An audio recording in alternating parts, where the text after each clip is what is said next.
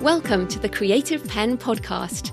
I'm Joanna Penn, thriller author and creative entrepreneur, bringing you interviews, inspiration, and information on writing, publishing options, and marketing ideas for your book. You can find the episode show notes, your free author blueprint, and lots more information at thecreativepenn.com. And that's pen with a double N. And here's the show. Hello, creatives. I'm Joanna Penn, and this is episode number 465 of the podcast, and it is the 13th of December 2019 as I record this. So today I'm talking to Ken Atchity, who produced The Meg amongst many other films. And even if you don't like action movies, I think you'll really find this interesting. So Ken talks about how long it takes to go from book to screen. Of course, it's very variable, but sometimes it can take quite a long time. And we get into why log lines are so important for pitching. Now, this isn't just for when you want to pitch something for a film, uh, it can be super useful in other ways. And this is one of my stumbling blocks for sure. Um, the most successful authors are those who can hook a reader with a one liner.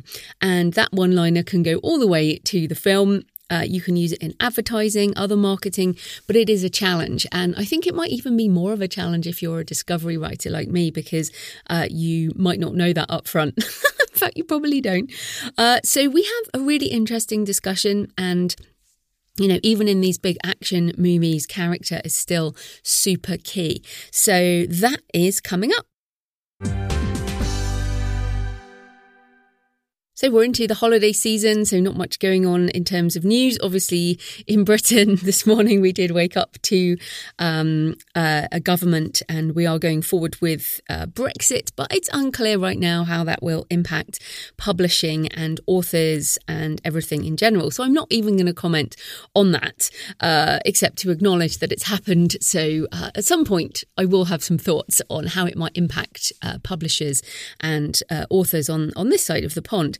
Um, but in terms of other personal things, Productivity for Authors launched this week. Thank you to everyone who bought it and reviewed it. I always appreciate sales and reviews, just like any other author. It did hit a few bestseller lists on day one uh, on Amazon, so thank you for that.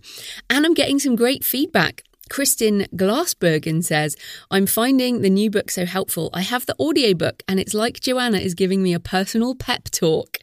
Uh, so glad that's useful, Kristin. And of course, uh, I did narrate the audiobook for Productivity for Authors. So uh, you can go and get that also in every other possible format.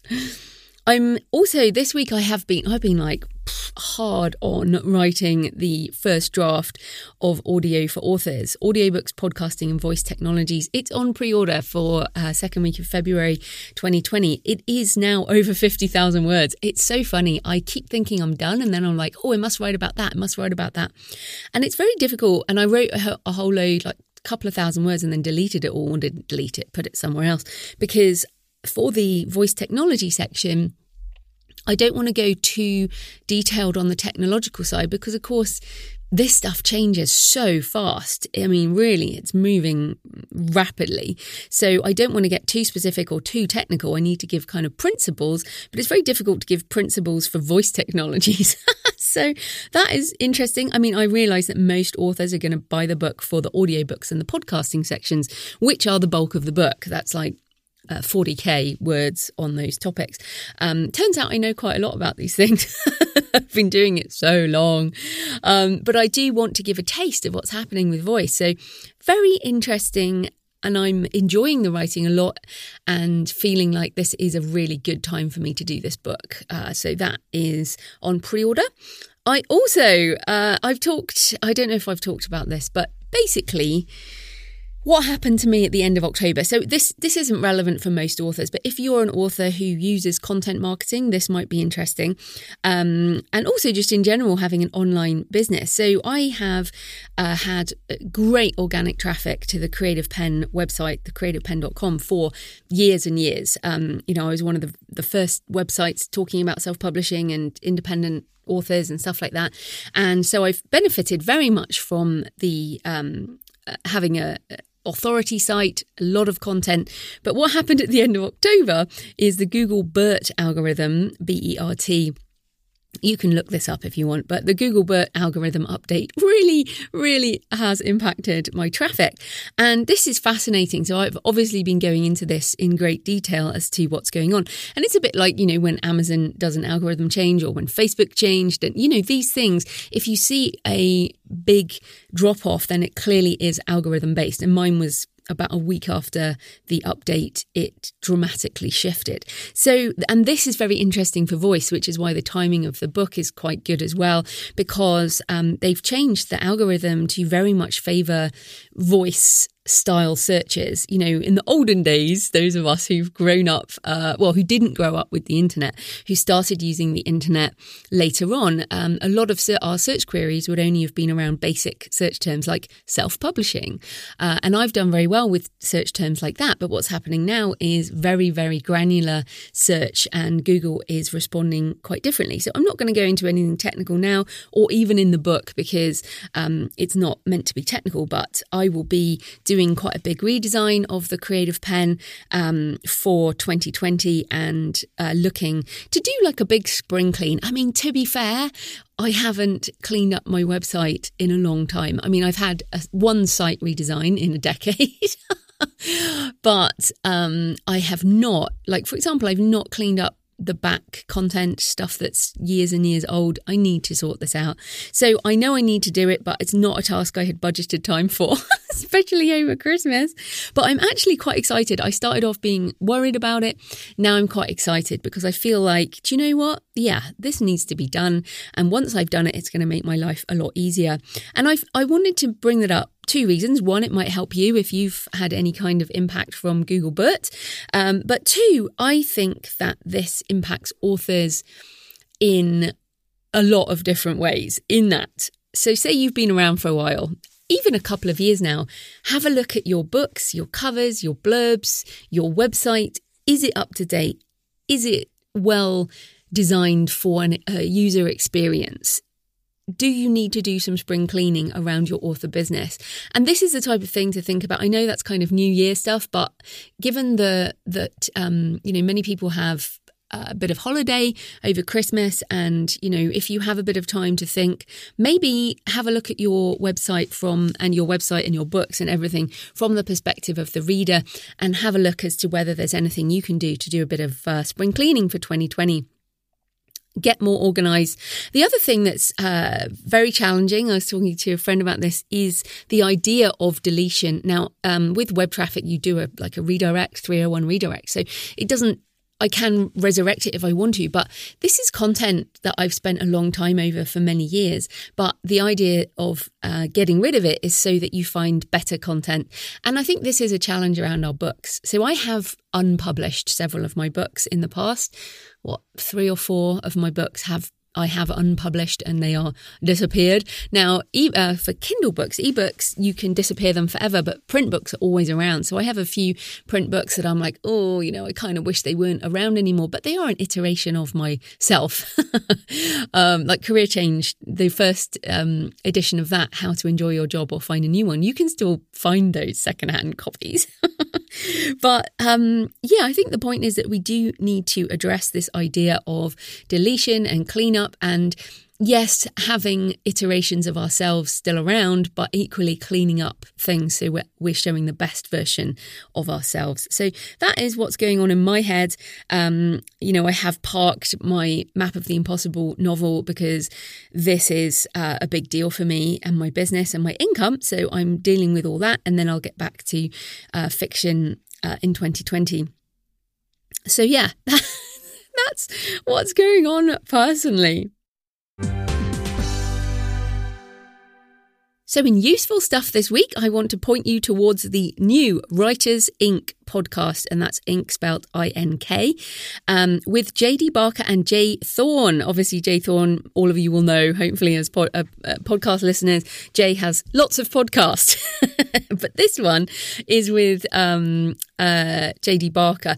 And in the in this first episode, uh, it's really interesting. They talk about being a hybrid author, finding an agent who understands the indie world, and also about submitting something like loglines actually ties in really well to this episode of The Creative Penn, in that sometimes you can sell um, an idea before you write the book. And in fact, maybe that's the best way to do it. And super interesting, really resonates uh, with the interview because um, Ken talks about sitting across from someone and saying, um, Here's a log line. What do you think? And the buyer might say, Nah, not my thing. And then they'll be like, What else have you got?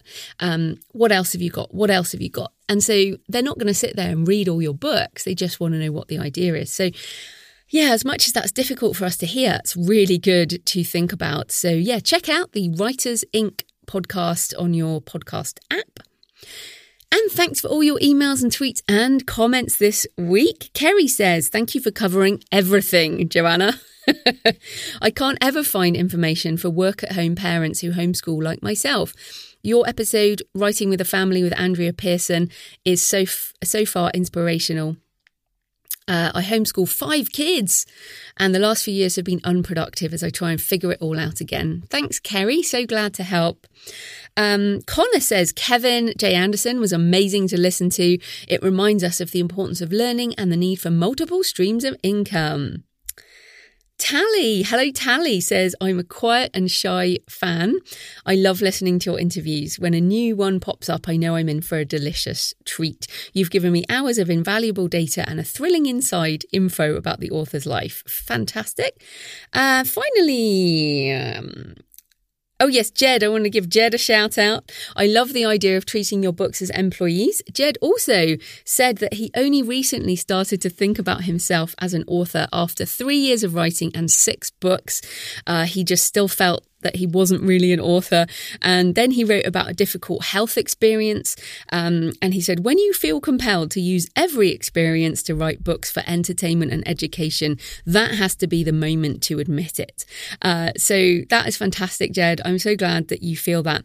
I know what you mean. I want to put everything into some kind of book and that becomes part of the challenge of being a writer. It's like okay well this happened um, whether it was positive or negative or challenging whatever. It's like well how do i use that to further my writing? Or how how it's almost like we don't exist unless it's written down which is kind of crazy. But yeah there you go. The life of a writer Right, today's show is sponsored by Draft2Digital, and I will play a word from the lovely Kevin Tumlinson in a moment. Also, just to add that Draft2Digital enables you to get into the various library systems for the pay per checkout model, which works really well for you and the library, and your book is free to readers. We've got to remember this. So, the library model, you do get paid either for a sale or a checkout, and the call to action to readers is you can get my books for free. Just go to the library and um, ask them to get them into the digital catalogue for ebooks and audiobooks. Now, Mark Lefebvre, who works at Draft2Digital now, has just released a book called An Author's Guide to Working with Libraries and Bookstores on my reading list. Haven't read it yet, but Mark is uh, fantastic. So, and I'm going to have him on next year to talk about his tips. I wanted to mention the book because it ties in to Draft2Digital in that uh, a very good reason for going wide with your books is to reach library patrons. You cannot reach library patrons if you are exclusive. Um, so, yeah, very exciting. A word from Kevin coming up. So, this type of corporate sponsorship pays for the hosting, transcription, and editing of the show, but my time is sponsored by my patrons. So, thanks to everyone supporting the show on Patreon, especially at this time of year. Uh, I really appreciate it going into 2020. which is just mad. Year 11.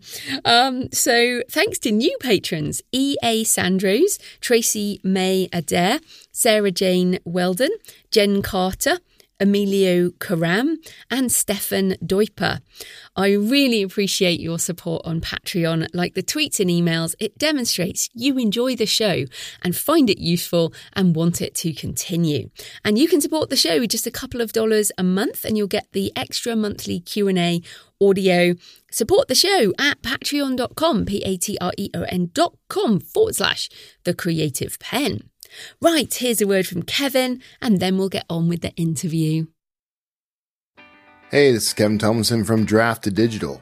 Discoverability is the key to author marketing success, but it's one of the toughest things about the business. How do readers find your work? Draft2Digital can help with that thanks to reading lists. Built around our universal book links, D2D reading lists let you create a bookshelf with customizable carousels crammed full of your books. They can be organized by series, release dates, themes, heck, even the color of your covers if you want. It's all up to you. You can also feature books by other authors, and just to make a little extra cash, you can include your affiliate links to Amazon, Barnes & Noble, Apple, Kobo, heck, even certain competitors who want to smash your words in a meat grinder. That's one of my favorites. Kevin Smash! You'll find reading lists and a whole bunch of other great promotion and marketing tools at books2read.com, powered by Draft2Digital. Go to books, the number two, read.com and discover discoverability for yourself.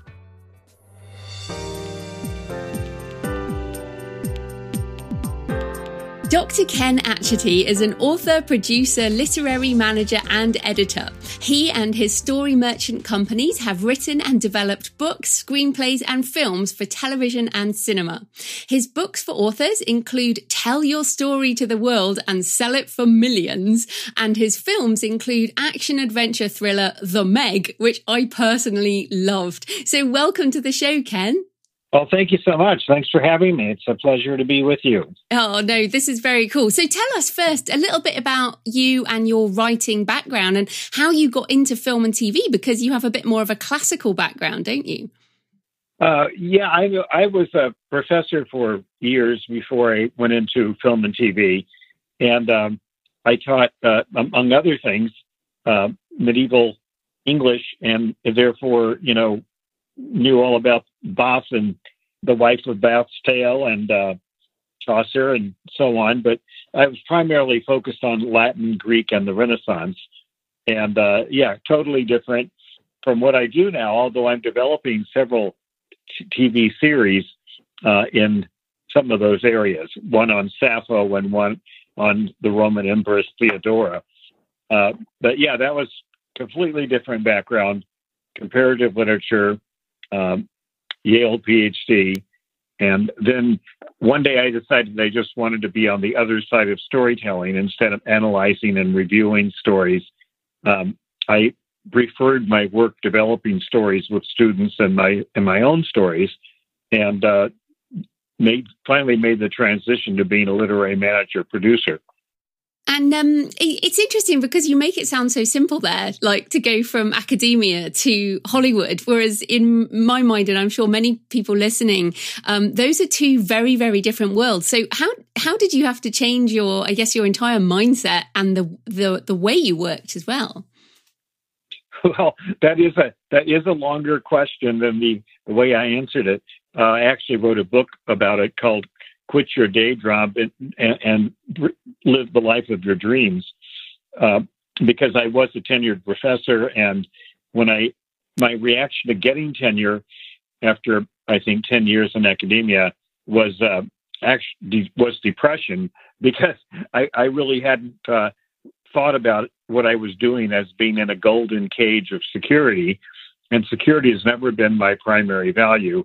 Um, my primary value has always just been cre- creativity and freedom. And uh, of course, security and freedom are both illusions, but freedom was my preferred illusion, where security was my father's preferred illusion. And uh, I, I, just decided I, I, needed to have a more uh, daring life uh, and, and went into the world of commercial storytelling. They say the academic world is the world of ideas, and to some extent that's certainly true, but there's nothing like the world of ideas to compare with Hollywood. Uh, here, Hollywood, you know, we, we, track ideas, we we trap ideas, we uh, buy and sell ideas for millions of dollars, and we hope to lure audiences all over the world to screens to to see these ideas turned into, you know, stories and movies. So it was quite a, an evolution uh, but it all began when I came up with with an idea that ended up being 16 films, and that was my first project. Um, it was called the Shades of Love project, and it was love stories uh, that I ended up shooting in Montreal and post producing in Toronto, and we're distributed all over the world by Warner and by HBO, Cinemax, and and I, you know, I certainly had the bug by that time and uh, continued in this world uh, where I find stories, develop stories, and then sell stories, produce stories, and and market them afterwards to make sure they try to get to the screens they should be in. Uh, Meg, the Meg being the biggest example because we we brought in 560 million dollars worldwide so far, and uh, hopefully we'll be doing a sequel next year. And it was quite exciting. Yeah, and yeah, let's talk about the Meg because when you um, when you emailed me and you mentioned it, I was like, yeah, I love that movie. And um, my my regular listeners will know I'm such a fan of action adventure movies. I'm also a fan of Jason Statham, so I, am the perfect target market for that film. But then I uh, looked more into it, and it looks like the Steve Alten book was published what 20 years ago, more than 20 years ago. So you know many yeah. many people are interested in you know many listeners would love you know a film and tv deal but how, what is the journey from a book like that to film given that it's been so long well the the, the journey looked like it was going to be real fast because i i virtually sold the film rights about the same time within a couple of months of selling the, the book rights um, and so i sold them to disney and disney uh, the way big studios do, had it in what we call development hell for three years, which is nothing. Uh, but then they it went into what's called turnaround, where the studio loses the rights to it because they haven't produced it yet. And then it uh, a few years later, I sold it again for over a million dollars to another studio that took three years to uh, before they released it. And then years went by, and then it was finally sold to uh, Warner Brothers, who by then owned the second studio that I had sold it to, New Line, and uh, it went into development at Warner Brothers for years until finally it all came together. And uh, you know, by the time it hit the screen, it was 22 years after the first sale. Mm-hmm. And that's you know that that's a kind of at the other end of the bell jar curve because I've had movies move into production as as quickly as three to four months. Uh, a movie called Joe Somebody with Tim Allen, but Meg was, as far as I'm concerned, is the longest the longest it's taken any any movie that I've been involved with. Mm, it's interesting. I've, I've actually spoken to a few writers recently who has who, and it has taken twenty years. So I was just thinking this twenty years thing is a is, is, a big deal, but it's good to hear things can move more quickly. Um, but most, you know, most authors listening, including myself, obviously, you know, we we would love a film and TV deal, and we have lots of ideas. Most of us own our own IP. Um, on this show, many of us are independent authors, um, and you know, I noticed that Steve Alten had, you know literary agent, traditional publishing. But have things changed now for independent authors and creators in, in this market? Uh, well, they've only changed for the better, in my opinion. Um, they there's pros and cons, but the biggest pro is that there are more channels and outlets for stories than ever before. And uh, the good news is that many of those, the strongest of those, are now television, whereas 20 years ago, the strongest by far was film. Uh, now everybody in film is trying to get into television, whereas before people in television were trying to get into film and weren't exactly welcome. Um, the snobbery has reversed now, and, and TV is much more powerful because there are so many channels um, that th- they're all competing for programming. Uh, and, and, of course, it's now gone to another dimension with Amazon and Netflix becoming studios on their own and producing their own uh, stories. So it's never been a better time for storytellers as far as placing stories. Um, and the good news is they are likely to get more of the back end of, of a story than they ever would have in the past. But um, the bad news is they don't get paid as much up front as they used to uh, because there's so many channels and because everybody is uh, much more frugal in today's world than they were 20 years ago. Uh, yet it's it's couldn't be a better time for storytellers.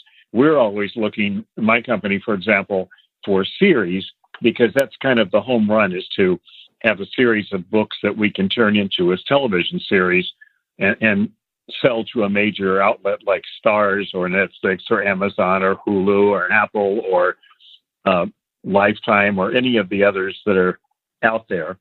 Uh, so I think it's a very exciting time for storytellers. Mm. And then I guess uh, having done a, a, little bit of looking at this myself, pitching a TV series is very different to pitching a film. Um, so if people are submitting to you and they want to, or you or other people, you know, uh, should they be addressing, uh, you know, writing a different kind of treatment, or are, you know, are people interested in actually just seeing books? Uh, no, we we have a hierarchy of things that we want to see from you. In fact, I give a webinar about that. But the first thing is we want to see a log line uh, just by itself, basically, that pitches us, you know, the the story behind the series. The second thing we want to see, if we like the log line, we're going to ask to see a one pager. And if we like the one pager, we're going to ask to see a treatment for the series. And uh, if we like the treatment, we're going to say, send us one of the books. Uh, that's basically a sequence of things that we need. Mm. And the log line is something that I think many authors struggle with because, you know, we're used to writing 50,000 words, 100,000 words, and then you want like how many words? 50 words for a log line? so can you give us a couple oh of examples? no, 50 words is more like a one pager. A log line is, you know, maybe 10 words um, is all we need. And you know, what happened? What happens if the husband you adore needs to be a woman? You know, there's a one-liner for the Danish girl. Mm. Um, you know, he was left behind on Mars. You know, there's a one-liner for the Martian, right? Right. Uh, U.S. soldiers, U.S. soldiers try to save their comrade stationed behind enemy lines, saving Private Ryan you know, four teenage boys make a pact to have their virginity, uh, to lose their virginity by prom night, you know, American Pie, and so on. A log line is the the way you would, you know, you would shout it out to a friend on the telephone if you only had a minute left, and, and they were trying to decide where to go, what movie to see. You know, it's it's the simplest and quickest way of talking about a movie. Uh, we had a great project once called the Kill Martin Club, and, and the one liner was advertising mogul Martin Pickford gets murdered a lot. and, uh, you know, it's, it, it's about a group of people who go to a nightclub at night and fantasize about ways of killing their boss. And, um, you know, it's, we sold that one to Warner Brothers.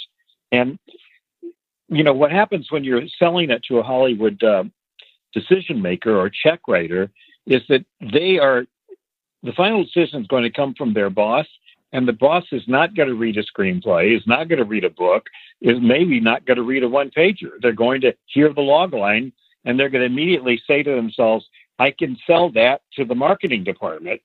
And it's the one liner that the marketing department is using uh, you know to sell the movie. Like with the meg one of the wonderful ones that we used was don't even think about going near the water. Uh, another one was the greatest predator in history is now is no longer history. But you can see how provocative a one-liner you know needs to be.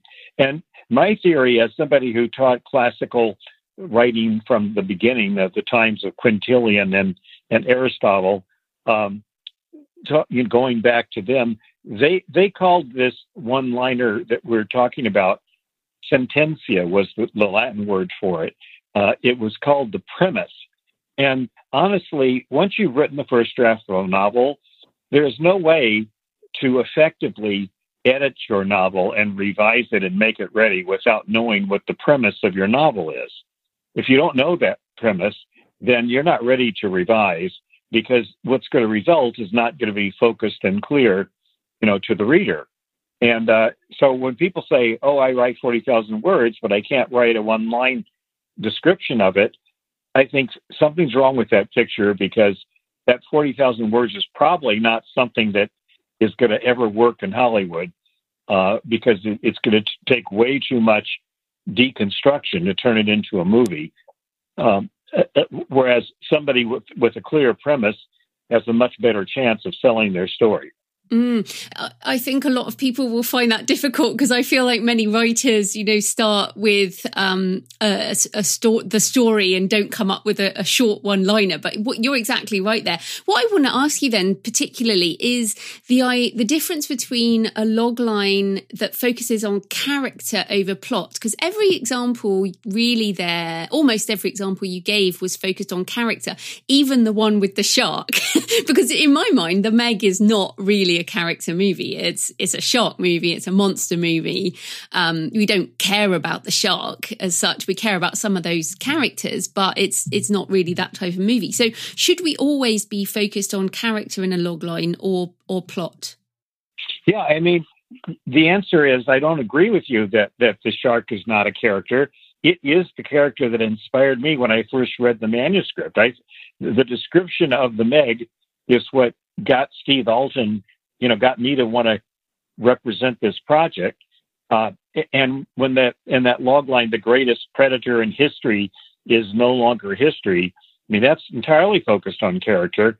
So it, it's, you know, I think you have to reshape your thinking a little bit about it, um, because that is the main thrust of a story. I mean, there are, there are examples like the perfect storm, for example.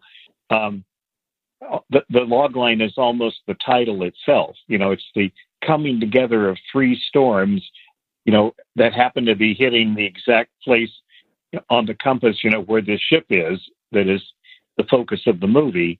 But the perfect storm is the, you know, is really the main character of the movie when you think about it, right? Mm, yeah. Yeah. And, and uh, so I, I, think it's almost always about character. Um, and one way or the other, uh, you, you, need to understand what your main character is doing. Mm. You know, in order to in order to focus your story. I mean, if you have a, a, a series that has twelve main characters and and and you know sixty characters, it probably isn't for television or you know the world of entertainment. It may be uh, a, an indie. You know, you may raise the money and make it yourself, but um, when you think about, you know, the Fisher King or uh, Snow Falling on Cedars or American Sniper or Runaway Bride or, you know, Bridge of Spies, it all comes down, most of those come down to character. Mm, yeah, so absolutely. So the so the tip is that the log line should should be character focused because uh, you know that's that's where the the main conflict is. Even something like Game of Thrones, I guess, which is like you said, mentioned sixty characters. I think that there's you know a lot of them in Game of Thrones, but it's still a very character based um, uh, logline. I guess I don't actually know what that would be, but it, I guess Game of Thrones is in itself a logline. Yeah, exactly, and uh, you know, think about Psycho or Sleepless in Seattle. These are all examples of, you know, or one of my favorites, Liar, Liar. It's it's about an attorney who is forced to tell the truth. I mean, that's all about character, right? Mm. Or Bruce Almighty, another Jim Carrey movie where an ordinary guy suddenly becomes God. Um, you know, it's it's about that guy. You know, what we love about stories is what would happen if a, a woman like this found her situation in a in, in a you know, found her itself in a situation like that. Because if you can't relate to the main character, it's really hard to enlist audiences to spend their time watching that story. You know, the horse whisperer. I mean, the greatest, I think, movies, you know, that we remember are ones about a main character. It may be a massive main character like War and Peace really is about war. You know, that probably is the main character of Dostoevsky, you know, Tolstoy's novel, right? Mm. But um, it, most of the time, the main character is a, is a person uh, or a horse or a dog. You know, like those are the stories that stick with us the most. Mm, great. So, uh, so we now have our log line. Um, what what do we do with that? If we um, do, we need to hunt out an agent, or should we? You know, because I've spoken to some people before, and they've the first response has been, "Why don't you get your literary agent to do this?" And I'm like, "Well, I'm an independent creator, so uh, you know, I don't I don't use a literary agent for my publishing side. So, should we be uh, working with agents, or should we be going to festivals, or what should what should we be doing? Well, you could you should read my book, "Sell Your Story to Hollywood," uh, which is the subtitle is "Writer's Pocket Guide to the Business of Show Business," because it shows you all those things. But the ideal here's the problem: the problem is if you're not here in Hollywood, um, it's uh, relatively dangerous to be pitching one-liners to anyone other than an agent, a representative. I'm a literary manager, so we count two, and attorneys two, and agents all three in the same category of literary representative. And um, they're the safest way for your log line to be pitched. Uh, because if you pitch it to a studio, um, first of all, the studios are going to be protecting themselves from getting random one-liners, right? yeah. Because they they'll re- they'll refuse your email, and then when you get it bounced back to you, it'll even say this email was returned unread, because they you know they are not willing to take any kind of liability for a random idea that comes across the you know the the threshold. We used to say transom in the world where there were transoms, but now that's long gone. But um, so that, because they they they get so many ideas. Ideas are you know virtually a dime a dozen. They're they're probably a dime for a thousand. Um, what people want is the next step, which is a a treatment, um, and at the very least, and what they really want is a novel. But the catch 22 is getting those novels into the hands of somebody who can read them. And that's where you have a representative who can who can help do that. And you know if i go to lunch i'm you know i go to lunch at least once or twice a week. And i i pitch stories. I always start out with the one liner for the story because if my buyer you know whether it's a financer or another producer or a director that i'm pitching to if my buyer isn't interested in the one liner i'm wasting my breath pitching that story to them, uh, with rare exceptions. So that's how you start, but you can most successfully do that if you're in the business. You know, you're actually here where you physically have a relationship that's been, you know, go, going on for some cases 30 years for me. Uh, they they want to hear the one-liners that I give them, and then they want to say, "What else do you have on it?" I just got an email this morning from a major financer saying they loved what I'd sent them, which was basically a one liner. What else do you have to send me? Do you have a script? Do you have this? Do you have that? You see what I mean? So mm. uh, that's that's why having a representative to Hollywood is important. You know, we are living in the exciting internet world of uh, getting your own stories out there, and if you're professional and do everything right, then you, you're you've got an enormous advantage you didn't have 10 years ago when everything had to go through the gatekeepers of the traditional publishers in, in London and New York. But fortunately, you know, we we passed by that. And, uh, you know, but, but the problem is that in the old days, 10,000 stories made their way around Hollywood every year. Now it's probably closer to 50,000 or 100,000 because a million books are being sold, you know, being published every year instead of 50,000 or 100,000 th- thanks to Amazon and the internet in general, it's so you know so many stories floating around. It really helps you to have a representative. And one of the secrets I can tell you is that it, it may be hard to find an agent and hard to find a literary manager, but it isn't nearly as hard to find an attorney. Uh, and so if you look up in your directories and find an attorney who deals with entertainment, you can actually you know, meet that attorney by phone or in person and get them to represent you, and all that will cost you as an hourly fee, as opposed to um, hoping that he'll decide to do it on spec, you know, or pro bono. Mm. But um, I urge people who can't find an agent or a manager to find an attorney uh, as you know, locally if they can, but just make sure he has entertainment experience and credentials.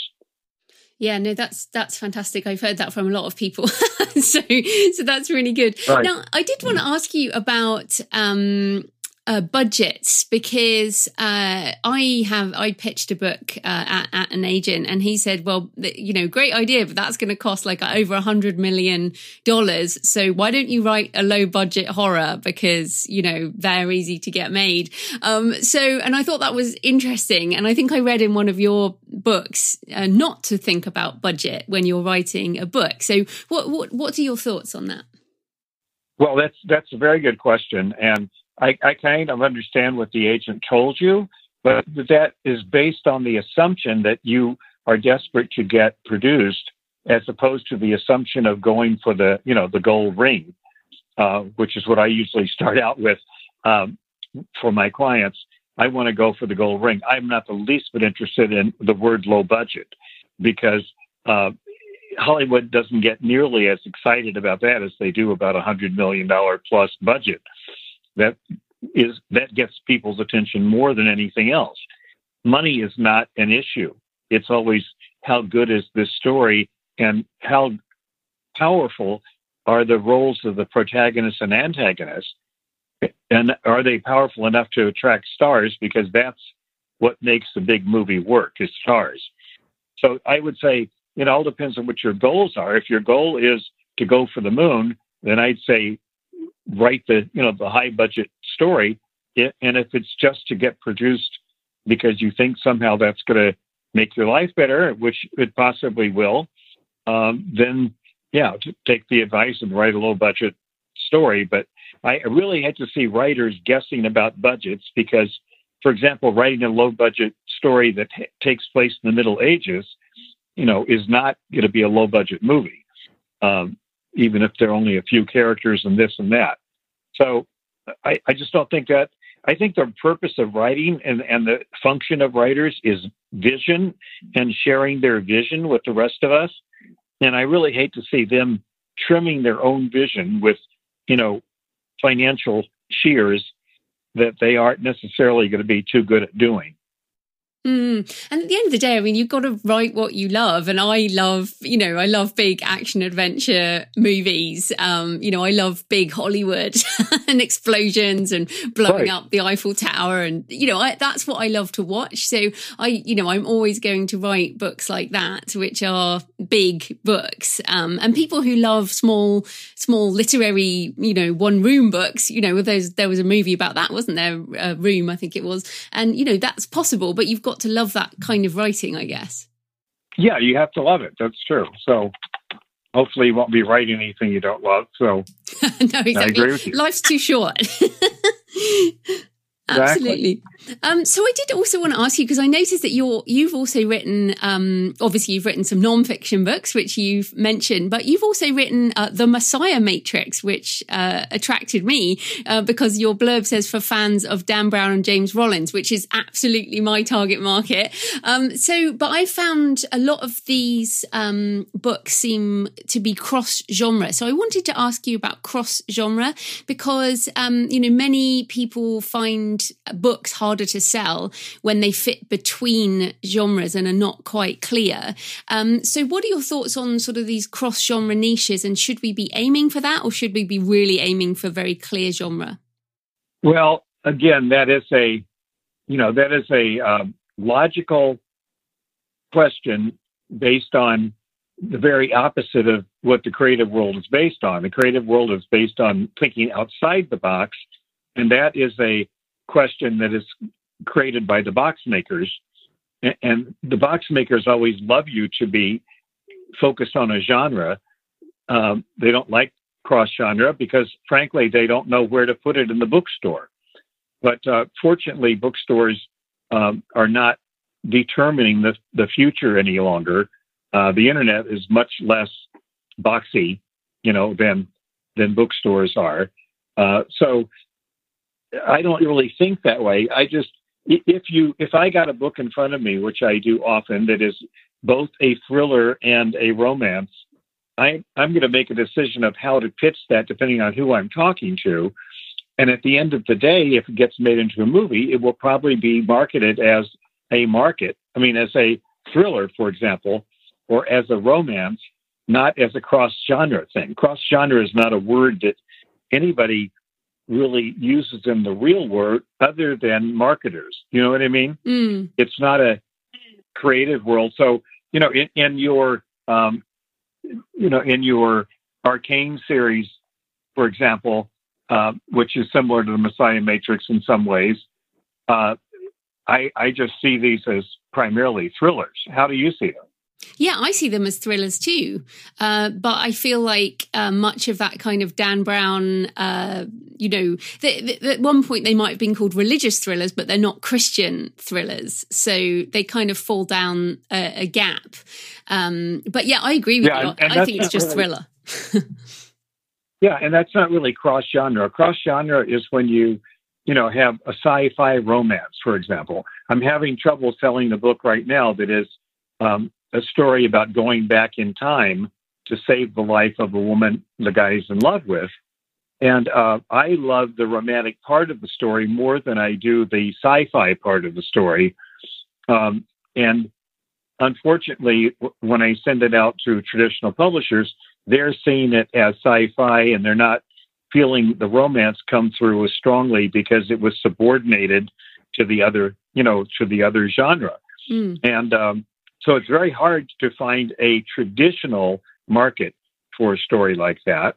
But if um, if, if you made it into a movie and focused it on focused it on being a thriller, um, you you wouldn't have a problem. People people going out to watch the movie do not stop, you know, at the at the pub after the movie and say, "Well, it was kind of cross genre." You know, like nobody would would say things like that who love the movie.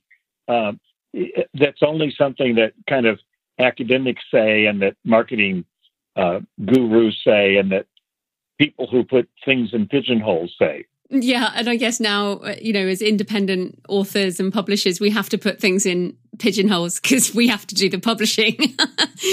but um, I like that idea. I, I like the idea that we can break out of that. So we're almost out of time. Um, can you just, you know, tell people what, because I went on your websites. You've got lots of websites and lots of books and lots of information for people to find out more. Um, what is the best place, uh, you know, for people to come to and, and what will they find in terms of, of what you do? Well, my um, it took me a while to figure all this out because I realized over the years that I've been basically creating companies to respond to needs that I saw in the writing community. I've been working with writers my whole life. And so I have one company that is an editorial company and writes books for authors who really don't want to write. They just have an, you know, a life or an idea. Uh, that's my oldest company, the Writers Lifeline. And I have other companies that represent writers to traditional publishers. And I have a company that publishes writers who uh, don't make it with traditional publishers, but I still need them to be books so I can sell them to Hollywood. And then I have a couple of production companies.